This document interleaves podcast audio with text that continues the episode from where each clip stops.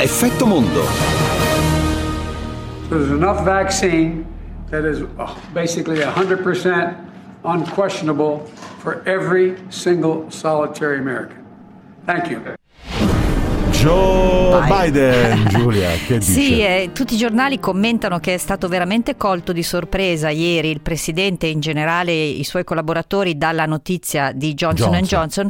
Qui l'abbiamo sentito parlare, era in realtà al congresso con accanto Kamala Harris perché è stato convocato il caucus, cioè la, diciamo il- tutta la parte, il, il- la- mh, il- l'insieme dei parlamentari del congresso afroamericani o comunque non bianchi per parlare dell'emergenza Minneapolis e della questione della violenza della polizia ai danni delle minoranze, in particolare degli afroamericani. E alla fine c'è stato pochissimo tempo per le domande, ma una domanda sui vaccini a quel punto gliel'hanno fatta e lui ha voluto rassicurare perché sui giornali di oggi la notizia naturalmente dello stop e dell'attesa velocissimo, dell'atteso velocissimo parere del CDC per oggi, naturalmente trova molto spazio e c'è il problema della mancanza di, ehm, di fiducia che possono avere a questo punto i consumatori. Per questo lui ha insistito che gli altri vaccini in questo momento usati negli Stati Uniti, cioè Moderna, come dice Fauci e Pfizer, sono al 100% sicuri. E però insomma aspettiamo tutti questo parere. Poi L'altra notizia, come, come, eh, sia sotto forma di foto sia di analisi, è quella degli scontri a Minneapolis che proseguono le dimissioni immediate del capo della polizia del distretto di Brooklyn e della, Della gente, gente che, che ha sparato a Donty Wright. Eh, però persino il Wall Street Journal apre sulla decisione, anche questo dovrebbe essere ufficializzata proprio da Joe Biden oggi, del ritiro degli- delle truppe americane dall'Afghanistan per l'11 settembre. Era un annuncio che aveva fatto anche ehm, eh, Donald Trump, che aveva addirittura aveva previsto per il maggio di quest'anno il ritiro delle truppe americane dall'Afghanistan. Eh, Joe Biden ha scelto questa data simbolica dell'11 settembre. I commenti sono quasi tutti in realtà preoccupati, sia della, di stampa conservatrice come il Wall Street Journal, sia di quella più liberal, come la chiamano eh, in America Washington Post e New York Times, perché questo ritiro dopo 20 anni eh, dall'Afghanistan in realtà è una resa, è una missione di sconfitta perché come sappiamo l'Afghanistan è tutt'altro che pacificato, anzi con il ritiro degli americani e anche al quale naturalmente è collegato, ne parlano anche infatti i giornali tedeschi, il ritiro delle- dei contingenti della Nato e di e minori di altri paesi, i talebani sostanzialmente avranno campo libero. E tra l'altro eh, ci si preoccupa anche perché, ricordiamolo sempre, perché l'Afghanistan fu attaccato dopo l'11 settembre perché eh, si pensò che fosse lì vero, eh, le vere scuole di addestramento dei terroristi e la, la vera base di Al-Qaeda. Al-Qaeda possiamo anche, scrivono i giornali americani, considerarla sconfitta, non il terrorismo e il fondamentalismo islamico e quindi c'è molta preoccupazione per questa decisione di Biden. Giulia, che facciamo? Abbandoniamo gli States e veniamo Sì. in Europa? Sì, se vuoi andiamo in Germania Sì. e sentiamo Angela Merkel che ieri, eh, Angelona. sempre con la sua calma, ma ha detto due parole che vedrà- vedrete che anche il suono fa un po' paura. Sentiamo Angela Merkel. Wir setzen die Notbremse bundesweit um. Wo die Inzidenz über 100 liegt, sollen künftig bundeseinheitliche Regelungen gelten.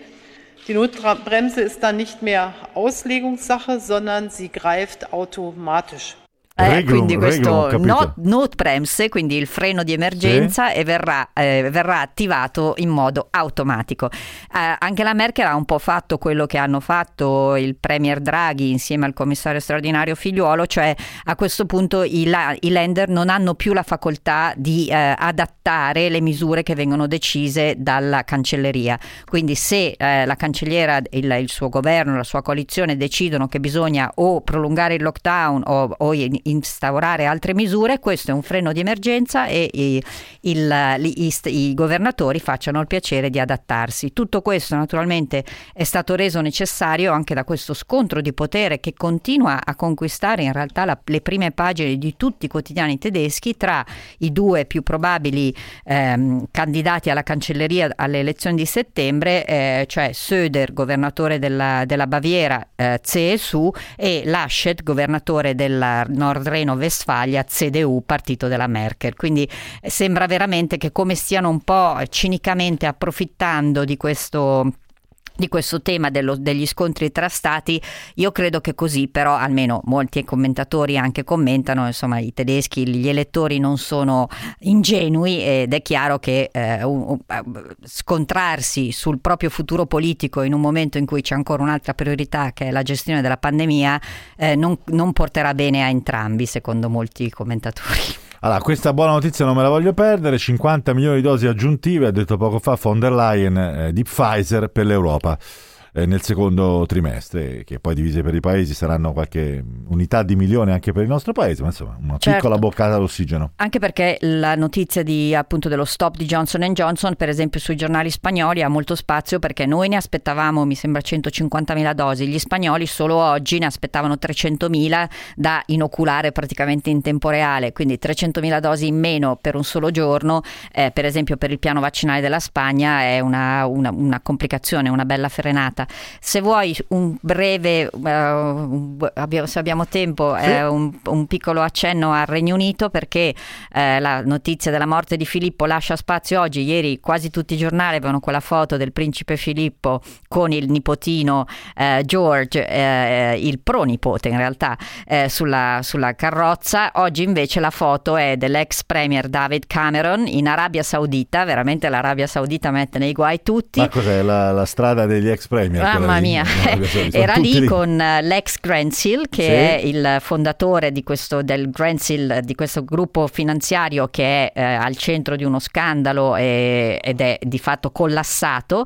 Eh, Cameron era consigliere, ma il tema non è tanto quello perché Cameron non ha più, a differenza naturalmente di Matteo Renzi, incarichi ufficiali, non è più a, a carico dello Stato italiano, dello Stato in questo caso britannico, quindi è un privato cittadino, ma ha approfittato, questo sta emergendo sue, di tutte le sue amicizie e conoscenze, in particolare con l'attuale ehm, cancelliere dello scacchiere, che è del suo stesso partito, il Partito Conservatore, per avere informazioni da girare a, eh, all'ex Gransil che era in difficoltà e era, dal quale lui era in effetti stipendiato.